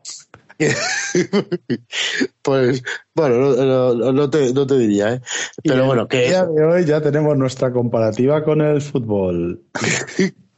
que el partido es muy guapo, los dos equipos tienen bastante estilo eh, defensivo que se nota y, bueno, la verdad que los dos partidos que decíamos que iban a ser los más chulos de, de ver es que los, lo fueron, de verdad. O sea, no, no decepcionaron y, y, muy buen espectáculo los dos. Pues vamos ahora ya a tratar con los partidos de las 10 de la noche del domingo, que fueron también de los que dan que hablar. Ese New England Patriots contra contra Las Vegas Raiders, eh, no sé, o sea, podemos hacer un podcast solo de la última jugada si queréis, pero bueno, vamos a, gana finalmente los Raiders 24-30. Eh, Tennessee Titans 14, eh, Chargers 17, eh, vaya último drive de, de Paco Herbert. Y, y, luego ese Cincinnati Bengals 34, Tampa Bay Buccaneers eh, 23. Aquí Bengals demostrando lo que llevamos diciendo varias semanas. Ojito con Cincinnati, ojito con estos Bengals que como les respeten las lesiones, a ver quién los frena. Eh, bueno, ¿qué, contarme, ¿qué opinas de estos partidos? Sí, sí, ojito de los Bengals, pero que los Bengals no aparecieron hasta antes del cuarto, prácticamente. Que se llevaron un 17-0 ahí que no la estaban viendo por ningún lado y ya no sé y aún si así que... y aún así daba la sensación de que iban a ganar el partido. Hombre, porque estaban enfrente a los Buccaneers de este año. Pero si se llegan a ser los Buccaneers de otro año mmm, ese partido no lo ganan los Bengals ni con Joe Burrow y Justin Jefferson y, eh, y, Chase. O sea ni con el los skills que tenían en LSU eh, pero luego en cuanto se pusieron las pilas o cuando las cosas volvían a la normalidad mmm, vamos, le dieron un repaso. El 23 del final es porque anotaron en el último drive los Buccaneers, pero le metieron 34 puntos en el segundo tiempo y no la vieron venir prácticamente. Eh, ahora mismo son el equipo, para mí, yo creo que los Bills están muy cuarteados en, este tipo de partidos, ¿no? Y Josh Allen se echa el equipo a la espalda, pero para mí los Bengals ahora mismo son el equipo más en forma eh, de la AFC. O sea, Bill Bengal están uno a uno de ahora mismo en la AFC y, y se van a enfrentar eh, eh, en un par de semanas, si no me equivoco. O sea que, no, no sé, creo que el partido tiene más historia por, por eso, por, por la sensación que dieron de, hostia, van 17-0 y, y, no, y no, a ver si arrancan, a ver si arrancan. Pero en el momento que arrancaron, los, los, los Buccaneers si se meten en playoffs son una madre ahora mismo. He leído, no, había una estadística así que era la primera vez en la historia de la NFL que tres partidos que llegan con no sé qué de distancia y era este, era el de el de el de, el, de Jaguars y el de y el, de, los Vikings. Vikings. Y, y eso es que no sé, está cambiando todo, que está claro que en esta liga o sea, no te puedes relajar ni tres segundos porque el destrozo que le hace los Bengals en el tercer tiempo en, en nada es como, vale, y ya está. Ya se ha acabado el partido, ahora empieza a jugar y, y eso. Eh, pues Burrow a lo suyo, aunque cometa errores, siempre luego sabe, sabe rehacerse bien. Brady le sigue afectando sus cosas exteriores. Eh, bueno, luego también un partido en el que Brady tiene que lanzar 44 veces, ya sabes que no, que no está yendo como, como, como les gusta a ellos. Eh, igual sí que importaba un poquito el entrenador, el del año pasado, no me acuerdo ahora, eh, Bruce Arians, ¿no? ¿Era Bruce, Willis. Sí, Bruce, Arians. El, el comisario del Villarejo, ¿no? El Villarejo, que. es verdad. ¿no? Sí, sí, sí, el Villarejo. Era porque, porque mira, mira este año con Todd Bowles, bueno, que se junta un poco, que yo también decía que Tom Brady era el que llevaba el peso, ¿no? De también de, también un poco el coaching. Esta vez el mismo, ¿no? Simplemente que han quitado, bueno, creo que Arian sigue como rollo consultor, que no sé, que será un carguito ahí, pero en lo que es el staff, los coordinadores son exactamente los mismos. Pero claro, si Brady no está... Ha cambiado el estado anímico del head coach, que es Tom Brady que es Tom Brady, ¿no? Y, y, y, bueno, y, los Bengals encima, que llevan todo el año comiéndose lesiones, porque eh, el año pasado pues achacaba mucho de, Boa, es que están teniendo mucha suerte, que no se les lesiona a nadie, que no sé qué. Pues este año se les ha lesionado todos, o sea, yo creo que todos me, menos burro, y, y, gana con todos. Se le ha lesionado gente en ataque, se le ha lesionado gente en defensa, eh, eh, creo que en este partido también habían perdido, perdido a, Sam Hubbard, varios jugones de los que tiene también en defensa, y da igual, es que este equipo está en, un estado anímico brutal, la plantilla entera está enchufada y justo se, se, iba a encontrar contra todo lo contrario, ¿no? Unos bacanes que parece que están de paso este año y que, y que están peleando la división porque están en la división más prestosa de, de todo de todas las, las, la NFL, ¿no? Que todos tienen récord negativo y todos pueden entrar aún en, en, en playoff porque la pueden ganar. O sea, eso está clarísimo que de ahí no va a entrar ninguna wildcard. ¿Hablamos de Paco?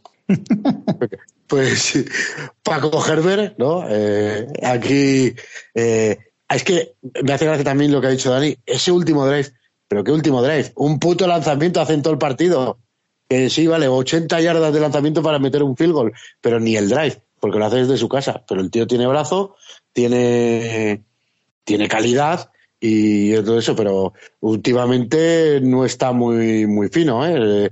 En él y en general el ataque, porque siempre decimos que esto es deporte de equipo. Y lo que pasa es que Titans también está un poquito flojuno, pero lo que le está salvando las dos últimas jornadas es la defensa tiene una defensaza que te cagas Chargers, siempre lo hemos dicho, por nombres y, demás. Y todos esta, esta gente, pues, le, es que le hicieron eh, hacer un fumble a, Henry, que parece que hay que pegarle con un bate de béisbol en la cabeza para que suelte el balón. O sea, yo la verdad es que me, me, parecieron eh, muy una defensa que cada vez va más, como no, tenemos ahí, pues es que, vamos, eh, Kenneth Murray cada día funciona un poquito mejor, eh, eh, no sé, Michael Davis, me gusta, a mí me gusta, está Sante Samuel también, de uno de los cornerbacks también que, era uno de mis favoritos en college, y yo cada vez veo mejor a esa defensa, que a poco que le aporte el ataque, que en teoría pues como siempre, eh, Herbert se lanza hasta, hasta las zapatillas, cuarenta y pico lanzamientos, cuarenta y dos, eh, y al final, pues con ese consiguió ganar el partido. Que Tennessee últimamente sí que no, Tannehill parece que no acaba de carburar esa play action que era tan efectiva antes, eh, pues igual le, le, han empezado a dominar un poquito. Encima sale lesionado, ¿no? Creo que. Tobillo, creo que está tocado el tobillo. Y, y llevo y, he escuchado en los últimos días que hay, no sé si sacado de contexto y tal, alguna declaración que ha hecho eh, Paez, el safety, y ha dado a entender como que lo que hay que dejarse de tonterías y remar todo en la misma dirección y, olvidarse de las derrotas y que está la, la temporada en juego. Entonces no sé si es bueno un poco por, por los resultados que acaban de venir eh, recientemente o porque hay algún tipo de movida interna que me sorprendería en un equipo Braver, pero... En Tennessee no es donde han destituido al, al general manager. Sí, porque le pintó la cara a AJ Brown el otro día. Pues a lo mejor hay marejada, como dices tú, Nacho. Bueno, es que también te pilló, a un jugador hipermotivado. Bueno, es que es mala, un poco de, mala suerte, pero bueno, a pesar de todo, siguen yendo primeros de división, ¿no? Ellos tienen ahí a Colts, a Jaguars, pues que Jaguars le viene muy fuerte. Y juegan, juegan en la última jornada, unos con otros. Aquí va a haber, aquí va a haber palos, eh, están ahí, se le están dando los resultados para, para que Jaguars se pueda meter. Y, bueno, y, y, Chargers también se le están dando los resultados, aparte que va ganando, para llegar y coger una wildcard. Lo que pasa es que yo no me los acabo de creer. O sea, es que es lo de siempre. Eh, en un partido te meten 50 puntos y en otro partido te, te meten 10, pues no sé, un poco de irregular. Y, luego lo que decimos que mm, para mí Herbert no sabe, no, no gestiona bien los tiempos en, en los partidos y, y en este vale, todo el mundo se queda con ese último lanzamiento que le da el field goal, pero tiene errores infinitos. O sea, tanto de pase, le interceptan, eh, malas decisiones, bueno, pero pero bueno, por, poquito, poquito a poco. Ya que acabe ya con récord ganador me parece que es un milagro porque lleva ya tres años que ha pasado de 4.000 yardas, pero 4.000 yardas inútiles que no se traducen en victorias. Y de la broma de New England Las Vegas, ¿qué me, qué me decís? Porque ya tenía que haber ganado New England, ¿eh? Todo hay que decirlo, porque para mí el touchdown que, que le dan Ah, ahí lo diré. ¿Quién fue el receptor? ¿Kenan Cole? No, eh, no. Ahí sí, sí. Kenan Cole fue, ¿no? El receptor de, Las Vegas, el que pisa fuera, bueno, que tenía medio pie fuera, yo creo. Que le dan ese touchdown, pero luego ya la gilijugada de. O sea, no sé. No, no tiene mucho sentido lo que hizo ahí Jacoby Meyers. Bueno, todo el equipo en general. Es que. La, culpa, la culpa es de Jacoby Meyers, porque yo no, me creo que los Patriots eh, haya tres libres pensadores en el campo, ¿no? Este Stevenson, ah, pues se lo ha hecho a mi amigo Meyer y Meyer se deje llevar y también la tire para atrás. vamos, a hacerle, vamos a hacerle la que nos hizo Miami a nosotros y le salió un poquito rana. Pero es que eso tiene que venir y fíjate lo que te digo, no me creo que fuera más Patricia el que llamara a esa jugada tampoco. Siendo el tipo de decisión en el momento que es y, y lo involucrado que Belichick es en todas las facetas del juego. Es verdad que luego a la hora del play calling y demás en el ataque, pues tendrá que delegar, ¿no? Y, creo que incluso en la defensa deja que el hijo llame las jugadas. Eh, uno de los dos hijos que, tiene el staff. Pero no me creo que esa decisión venga además Patricia de decir, vamos a hacer la ágil jugada esta. Mm, me cuesta creerlo. Conociendo a Belichick y sabiendo cómo se la gasta. No sé, no sé cómo lo veis vosotros. Jacobin Meyers pidió perdón al acabar el partido y dijo como que se lo había inventado él, ¿eh? Pero no y sé Mac, si sus... Y Mac Jones, y Mac Jones se echó la culpa a él y dijo yo tengo que hacer ese placaje. Es verdad que le viene echar de Jones ¿eh? y se lo lleva para adelante, pero mm, Mac Jones de la misma manera dice, mira, Eh. mm, me has cagado de este, yo también tengo que estar ahí para hacer placa. Si, si eso no estaba preparado, el primero que la caga es Ramondre Stevenson, que qué narices hace dándole el pase hacia atrás al otro. O sea, eso de entrada. Que lo hace perfecto, pero ¿qué hace ya casi cuando está aplacado? Soltar el balón para atrás.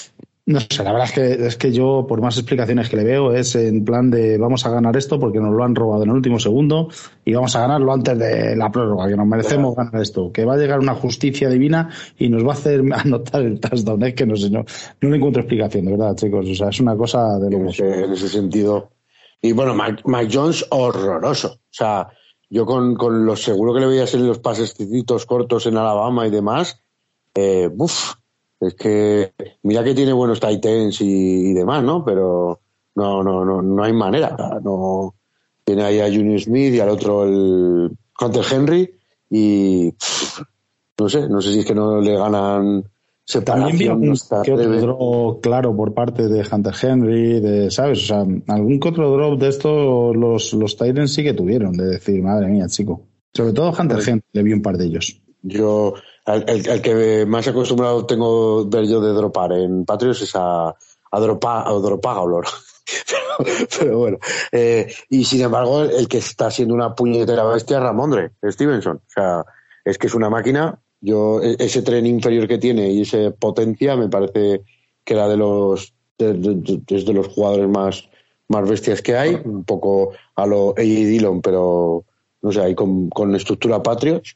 Y, y bueno, lo que decís un poco de también que como, como leche se gana el partido, este, eh, bueno, eh, salió también las imágenes, ¿no? De Derek Carr viendo la última jugada, que está preparando casi la prórroga y de repente, coño, que nos la han regalado, ¿no? Eh, eh, tiene razón también Mac Jones cuando dice que la culpa es de él por hacer el placaje, porque me parece que no se puede ser tan flojo en una última jugada. O sea, es que tienes que ir como si te vas como si te vas fuera y vas contra el mejor contra el jugador más fuerte del otro equipo.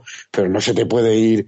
Es que me parece que es súper blando. Es que no, no llega ni ni a, ni a medio tocarle. No es que le haga un Steve Arm que lo reviente es que le pone la mano solo para pararlo. O sea no tiene tiene ahí un poco de razón eh, él cuando dice también que la culpa es de él. Y, y no sé yo creo que, que a Belichick no le puede estar cuadrando Mac Jones ¿eh? o sea es imposible que con la- el tipo de jugadas que preparan, que tampoco le está haciendo, bueno, no le hace arriesgar ni tal, no te completa ese tipo de pases, no creo que, que sea su jugador. O si no, sabe que tiene que hacer mucho trabajo, pero off-season eh, con, con ello. Y, eh, y hablando de, ju- de jugadas así súper especiales, nos hemos dejado antes la intercepción que hacen, que hacen los los, los de Titans, tío, que hacen ahí la jugada, la coge fuera, se la y se la pasa, bueno, se la mete dentro para que sea intercepción. Esa jugada fue espectacular. O sea, Muy, lo que- muy chapó, ¿eh? O sea, ahí Muy la- inteligente. la- muy inteligente decir, oye, que no llego, que me salgo, que, que fuera. mm, Eso, la verdad que ahí la, la secundaria de los Titans, Es la, es la típica jugada que buscan, ¿no? En el pan, en el retorno de pan, dejarlo en la yarda 1. Se meten dentro, se tiran ahí en la goal line y tocan la bola hacia atrás para que se quede en la 1. Pues igual, pero para hacer la intercepción. para hacer una sí, intercepción. horizontal, parecido. horizontal para, para que el compañero la coja dentro y, y la intercepte. Así que en esa parte, jugada inteligente de, de- de la semana y no precisamente la de los Patriots al final. De los Patriots tirando un balón en mitad de campo que te cruce. pero si es 10 que ni un lateral, es que es, inexplicable. O sea, como la que hicieron los Colts, esa churri jugada de que fue un fake punt que precisamente contra los Patriots, pues yo creo que al nivel están esas dos, ahí, ahí, de, como Sí, se peor jugada de la se historia. recu- de las que se recuerden con el paso de los años. Pues vamos a, a seguir dándole, vamos a los partidos eh, madrugadores, como me gusta decir, el domingo por la noche, ese New York Giants contra Washington Commanders, se lleva el gato al agua los de Nueva York, 20-12, impresionante, que, finalmente yo veía más fuerte a Commanders, pero muy bien la defensa. eh, Ahí yo creo que se ha sabido rehacer un poquillo Giants y, y quitarse esa mala racha que llevaba y ponerse en el partido que tenía que hacerlo. Y en el lunes por la noche, Los Ángeles Rams, eh, desquiciados ya los veo yo, 12, eh, Green Bay Packers 24. ¿Qué me decís de estos dos partidos, chicos? Que los Packers se meten en playoff. Lo voy a escuchar en exclusiva hoy, cuando estoy escuchando este podcast. Yo ¿Tú no lo, lo ves? lo veo complicado, pero son Packers. O sea, yo que, que ellos ganen los cuatro partidos lo veo. Que se den las circunstancias de que mm, los resultados les favorezcan para entrar, me cuesta más. A ver, ahora mismo son siete victorias. Son siete victorias ahora mismo lo que está marcando la, la frontera del playoff. Está a una victoria de los Lions, a una victoria de los Giants. Tienen que perder uno de los. No, perdón, de los, de los, Seattle, de los comandos. Seattle perder uno de los tres partidos y Washington perder dos de tres para que entre eh, Green Bay, creo. O sea, faltan tres. Sería con un, con un 9-8, no sé si se meten. Y, y, sobre todo que la semana que viene se enfrenta a Miami, que Miami está a un nivel bastante fuerte. No sé yo si Green Bay le da ahora mismo para, para ganar a Miami, aunque yo creo que sí. O sea, que si, si está en plan bien, puede ganar a cualquier equipo. Y, y lo, por ejemplo, si Hawks juega la semana que viene en Kansas City. O sea, que ahí tienes un condicionante. O sea, que, uh -huh. que, no ver, sé a ver, que, a Kansas City le, le, hasta el último de la liga le pone problemas, o sea que no pasa. hasta los Colts le ganan, hasta los Colts le ganan. Sí, que, se, que... que, este no, que se nos va el programa de hora. Eh, todo es posible, todo es posible. eh, bueno, contadme, ¿qué os pues hablamos rápido, ¿no? De, de Green Bay, pues ya parece que está, volvió ello y Dillon, que aportó su, su fuerza bruta en zona roja con dos touchdowns, aunque el que mueve las cadenas es más eh, Aaron, Aaron Jones, pero bueno, empieza a estar otra vez la pareja eh, diabólica en el backfield, que eso siempre viene bien. Eh, Aaron Rodgers, pues bueno, algún pase, algún pase Aaron Rodgersco, pero tampoco es que hiciese el partido de su vida. Eh, como tú comentabas, ¿no, Dani? Ya volvía Romeo Dubs, sigue siendo Christian Watson casi el que su receptor favorito, ya se lo ha ganado un poco, eh, con, con los últimos partidos, con tantos touchdowns y demás, ya, ya, ya lo busca al que más, con diferencia Christian Watson, se pasa ya de Randall Cobb, dice, venga, tú estás pasado ya de rosca, ya, ya tira de, de, Watson y, y sobre todo que, que el Rams, eh, el efecto este locura de, de, Baker Mayfield, pues le ha durado un partido. O sea, ya, ya ha vuelto a ser Baker Mayfield. O sea, a comerse, a comerse balones y, sin parar. Le, le, sometieron a bastante castigo también, ¿no? La, la defensa de, de, de esto, sobre todo Preston Smith, eh, Walker, mira este, este primera ronda a ver si, si al final os va saliendo, va saliendo bien. Y, y, no sé, poquita historia, no sé si vosotros habéis visto más, pero con la defensa a ese nivel, que no sé si es mérito de Packers o un poco de mérito también de Rams, eh, era muy difícil perder con, contra estos, estos Rams precisamente. Sí, ¿qué me decís del otro partido? Que ese sí que estaba más interesante en cuanto a, pues eso, cómo está el, el resultado de, de, que el que ganase este partido prácticamente eh, tenía la wildcard al alcance de la mano. Como visteis ese Giants, que sobre todo yo destacaría la defensa, ¿no? De Giants, un Thibodeau que, que, MVP. que se sale, o sea, que MVP. se sale brutal, el mejor de la defensa de, de Nueva York. Y, Washington que tampoco se rindió. De hecho, al final hay un par de decisiones arbitrales que, que casi que le mangan ahí un touchdown, pero que finalmente eh, pues se lleva el partido de Giants y, y, le supera ahora con una victoria más. Yo, y yo también quería resaltar no solo la defensa, que como decís fue decisiva, pero también que vimos un poquito más del sacón Barkley que, que decide y que marca diferencia. Que estaba un poquito, no sabemos si tocado o o lo tenían un poquito más vigilado y en este partido, en los momentos decisivos y tal, mmm, volvió a mover cadena y, y, creo que esa fue la clave, ¿no? Que, que los Giants al final sin él no son nada y por mucho que la defensa pues les aguante el partido, si no son capaces de anotar, si no le dan la, pues le quitas presión de los hombros a, a Daniel Jones, pues no, no, no, son, no, no, no, no se encuentran cómodos, ¿no? Y, yo creo que, que a destacar, aparte de lo que habéis mencionado, eso, que, que Saquon en este partido volvió, volvió a lucir eh, algo más de lo que le estaba haciendo últimamente. Es lo que es lo que dice Nacho, ¿eh? Para mí el MVP del, del partido es Thibodeau, porque aparte del touchdown que mete eh, defensivo, pff, hace sacks, eh, hace placajes, está en todos lados ya sabéis que yo siempre era mucho más, un poquito más de Thibodeau que Hutchinson. Eh, me alegra que le, que le vaya... Aquí le pusimos como número uno a, a Thibodeau. Acuérdate, bueno, en, nuestro super mock draft, mock draft y demás. Luego creo que eh, también está, eh, aparte de esa acción, esa acción decisiva de Thibodeau, te, te, da puntos y esa genialidad ofensiva de, de Saquon te da puntos también. Le sumas que tienes a Graham Gano también más o menos acertado, metió un field goal desde 50 yardas, eh, creo recordar, que también es light. O sea, aquí los dos kickers me parece que son bastante, son fiables los dos, ¿eh? También lo metió de más de 50 yardas, otro field goal, pero en general sí que, sí que ese puntito de diferencial de ambos fue, fueron esos dos jugadores, ¿no? En tanto en defensa como ataque, estos dos, estos dos jugones. En Washington, pues vimos la, al, al de Penn State cogiendo un poco eh, las riendas del ataque, ese, esa navaja suiza que tiene con Jahan Dutton, que, que puede, eh, te puede salir con una jet, con, con cualquier historia, con, en profundo, a pesar de ser un, un receptor bajito, ¿no? Pequeñito, pero que, te corre con una velocidad que te gana la separación suficiente eh, y poco más, ¿no? Eh, Heineke, pues al final es lo que es mm, y no es un eh, quarterback que te vaya a decidir los partidos. Te puede ayudar, pero decidir los partidos es, es complicado que te, que te los decida.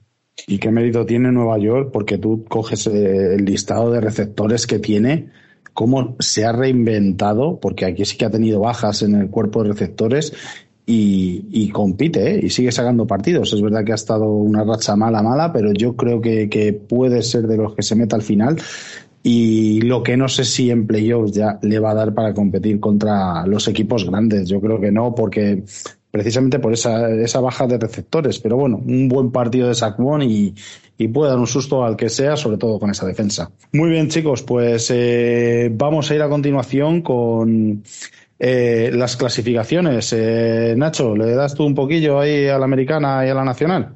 Pues, por supuesto, a lo que me echen. Empezamos, conferencia americana, AFC Este, tenemos a los Buffalo Bills ya clasificados para playoffs con un balance, balance de 11-3 le siguen Miami Dolphins con 8-6 y en tercera y cuarta posición empatados con un balance de 7-7 New England Patriots y New York Jets.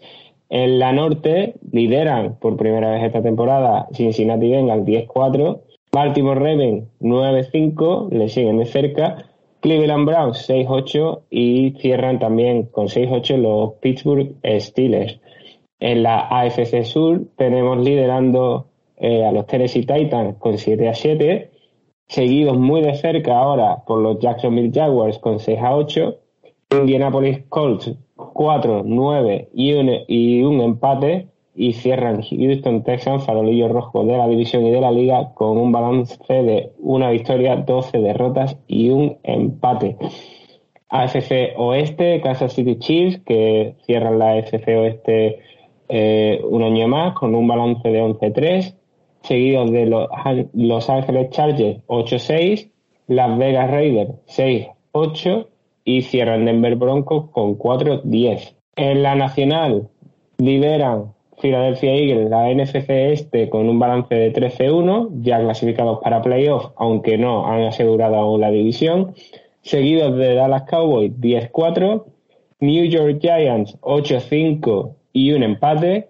Y cierran Washington Commanders con siete victorias, seis derrotas y un empate. Aún así, a pesar de cerrar la división, en la pelea por los playoffs. NFC Norte, otro equipo que cierra la división, Minnesota Vikings, 11-3, siguen de cerca o a cierta distancia ya, Detroit Lions, 7-7, metidos de lleno en esa pelea que hablamos por el Wildcard. Green Bay Packers con balance de 6 a 8 y cierran Chicago Bears ya eliminados con balance de 3 victorias, 11 derrotas. NFC Sur lideran con un récord negativo de 6 victorias y 8 derrotas Tampa Bay Buccaneers y eh, hay atasco en la parte que sigue con un balance de 5-9, todos empatados, Carolina Panthers, New Orleans Saints, Atlanta Falcons, los cuatro peleando por esa plaza de playoff que da eh, ganar la división, la NFC Sur. Y cerramos ya por último con la NFC Oeste, ganan la división tras la victoria de esta semana con 10-4 los San Francisco 49ers, Seattle Seahawks con 7-7 en la pelea por el wildcard y ya eliminados por completo Arizona Cardinal y Los Ángeles Rams con un balance de 4 a 10. Muy bien, Nacho, perfecto. Pues vamos a ir ahora ya a lo que nos viene esta semana, que tenemos, eh, pues nada, ya acercándonos al final. Partido el jueves. Bueno, ojito esta semana, no os pille el toro, ¿eh? Avisaos que dais. El jueves tenemos a Jacksonville Jaguars que se enfrentará a New York Jets. Partido eh, interesante, ¿no? Hay Jaguars que estamos diciendo que están arriba y la defensa de Jets. Vamos a ver si está Michael White o si sigue Zach Wilson. ¿Cómo es este partido? Creo que por las últimas informaciones sigue, sigue Zach Wilson. O sea, el uno contra el dos. El uno contra el dos de ese draft. Gana el uno, a tomar por saco. Sí, tiene pinta. Y lo que os decía, ojito que tenemos el sábado una ristra de partidos importante el día de Nochebuena. Vosotros veréis si queréis seguir estando casados, si queréis que os aguanten en casa la familia. Eh, no sé, es, es un día complicado cuanto menos. A las 7 de la tarde del día de Nochebuena tenemos Buffalo Bills, Chicago Bears, New Orleans Saints contra Cleveland, contra Cleveland Browns, Houston Texans, Tennessee Titans, Seattle Seahawks, Kansas City Chiefs, New York Giants, Minnesota Vikings, Cincinnati Bengals, New England Patriots, Detroit Lions, Carolina Panthers y Atlanta Falcons, Baltimore Ravens. Casi nada, ocho partidos en esta franja horaria. ¿Cómo lo veis? Este, ¿Qué destacamos? Joder, que, que, hay muchísimos. Esto no bueno, claro, este año tiraban mucho de esto de Nochebuena. Yo intentaré, yo en casa algo los liaré. Los liaré de, de siete hasta el mensaje del rey, más o menos estaré volviendo, estaré volviendo, estaré volviendo NFL casi seguro. Luego eso ya es un poquito más, más difícil que, que, que, que, que, convenza a los demás, ¿no? Pero no sé qué partido. NFL, NFL no vamos a ver, en vez del especial de Rafael de todos los años, yo creo que habrá posibilidad de colar ahí un poquito de, de deporte, ¿no? Pero al principio, yo a partir de, del tele, a partir de las nueve es complicado yo en casa, pero bueno. Eh, ¿Qué partidos molan? Pues uf, la verdad es que todos parecen desequilibrados, ¿no? Un poquito. Todos parece como que hay un claro favorito. Eh, a ver Giants que, Vikings? ¿Qué te parece, Alberto? Que en teoría en Minnesota y demás y tendría que ganar fácil Vikings, pero pero Nueva York es un equipo que nunca se da por vencido, que de está los utilizando Vikings desde chiquitito. y, y nunca de los Vikings yo, dices, o tú. Yo, yo, de los Vikings desde chiquitito. Claro, Ah, vale, vale, vale. Tienen que ganarle para, para los Packers. Iba, iba a decir, bueno, a, a, mí un poco, bueno, sí, preferiría hasta que ganase Nueva York por, por el tema de que te, te aseguras el situno, ¿no? Pero, y creo que igual son los únicos que pueden hacer un poco ahí el, el cortocircuito de la, de la jornada. Los demás, pues si no pasan cosas raras, a priori son muy favoritos eh, un equipo u otro. Confío más en Nueva York, ¿no? Que, que lo que ha dicho antes Nacho. Tiene un poco el día, el día Saquon y la defensa sí que vemos que rinde y el estilo double es no, es no ir a, muerte siempre a por todo. Eh, Minnesota te puede plantar el huevo, es el, el que más fácil veo. New England no veo cómo le puede meter mano a Cincinnati. Eh, Seattle a Kansas, menos. Eh, Houston, mira, Houston, Tennessee, a lo mejor, a lo mejor Houston, que le da por, por hacer cosas raras de estas, a lo mejor aquí sí que puede hacer algo. Nueva Orleans contra Cleveland, bueno, es, interesante, pero de cara a, a la división que está ahí súper, la división de, de, la NFC Sur, que está muy, muy igualada, ¿no? Y Buffalo Chicago, pues le va a pasar un poquito como con Eagles, que sí, que van a intentar darlo todo, pero que Chica, que Buffalo les va a pasar eh, por encima, salvo que empiecen ya a, a, reservar gente, pero aún pueden conseguir el, el situno, no lo van a hacer. Entonces, no, no veo, no veo ahí, ese es un poco el resumen de, esta tanda para mí. Pues a las 10 y 5 tenemos un Washington Commanders contra San Francisco 49ers A las 10 y 25, Philadelphia Eagles, Dallas Cowboys. Hay partidazo divisional, aunque no sé yo si tanto. Y a las 2 y cuarto de la mañana, en Nochebuena, por si alguno ya se ha ido a la cama y os dejan ver este partidito, tenemos un Las Vegas Raiders contra Pittsburgh Steelers. De estos tres, ¿qué me decís? Bueno, buenos partidos, los dos primeros sobre todo, ¿no? Eh, yo sigo creyendo en que se te pueden dar, se te pueden alinear los Astros. Yo creo que lo, también los Niners le pueden ganar a los Commanders. Eh, vamos a ver qué tal ese Eagle Cowboy. Veremos si con Minshew o Hertz a los mandos, pero igualmente entretenido, creo yo. Juegue uno u otro. Y a ver qué tal el de por la noche, el de la sesión golfa. Creo que aún así, bueno, récord de 6-8, creo que es un partido que puede estar bien. Los Raiders parece que están despuntando un poquito y, puede estar entretenido si no tenemos mejor plan para la noche del 24. Y luego para el domingo, el día de Navidad, tres partiditos nada más nos han dejado. El primero creo que va a estar bastante bien, ese Green Bay Packers contra Miami Dolphins, ya lo habíamos dicho, una pena que sea en Miami en vez de en Green Bay.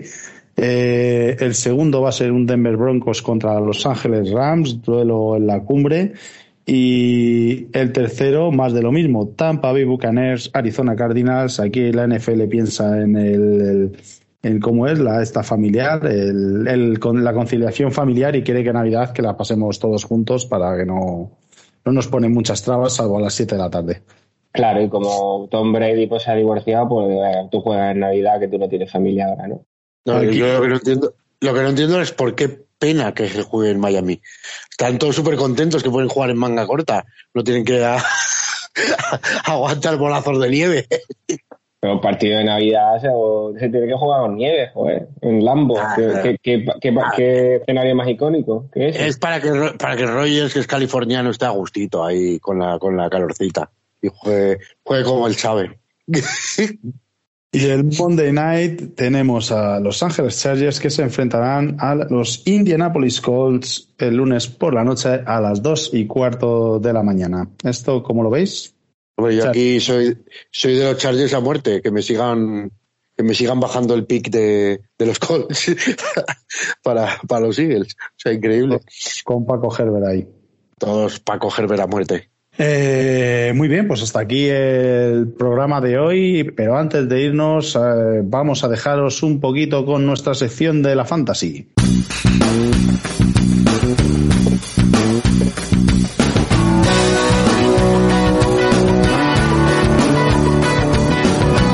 Buenas Enrique y ocho costureros. Hago un alto en mi recuento de, de playoff, a ver qué tal me ha ido esta semana así, así, bien y mal, como, como a todos imagino, para daros unos cuantos nombres para la semana 16, semana de playoff, semifinales ya de las ligas fantasy. Y recordad que la semana se juega en su gran mayoría el sábado, día de Nochebuena, así que hay que estar muy pendientes a esto. En quarterback se confirma que Brock Purdy es una una opción sólida fantasy, no, vaya, no va a darnos 35 puntos, pero está haciendo que mucha gente que le tenga como titular garantice puntos en, esta posición. Así que es una opción a tener muy en cuenta si lo veis disponible en vuestras ligas. Y si no, podéis tirar la casa por la ventana, volveros loco, tirar de, del jugador más sexy que hay en el, en el mundo mundial, que es Garner Minshew Va a jugar Garner Minshew, lo contrario me parecería un bastante extraño que unos Eagles que están más que clasificados para playoff arriesguen la salud de Jalen Hurts. Sería bastante extraño. Garner Minshew con E.G. Brown y Devonta Smith y seguramente Dallas Goeder y compañía pinta, pinta jugador capaz de, de dar muchas alegrías esta semana de semis. Son opciones, eso sí, las dos únicamente caso de necesidad. Bien porque tengáis, por ejemplo, a, a Jalen lesionado o casos parecidos. En running backs, Jerick McKinnon es un McKinnon. Vaga el chiste fácil y estúpido, pido perdón por él. Pero es una realidad. Lleva dos semanas absolutamente descomunales siendo el mejor running back de la liga en puntuación. Estas últimas dos semanas. Sigue disponible en muchas ligas, un 43%.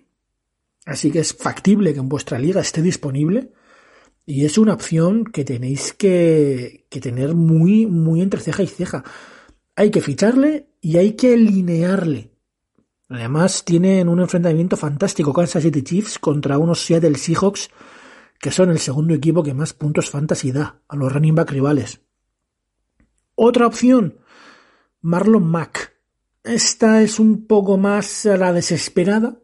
Es un jugador que está libre en el 77% de las ligas.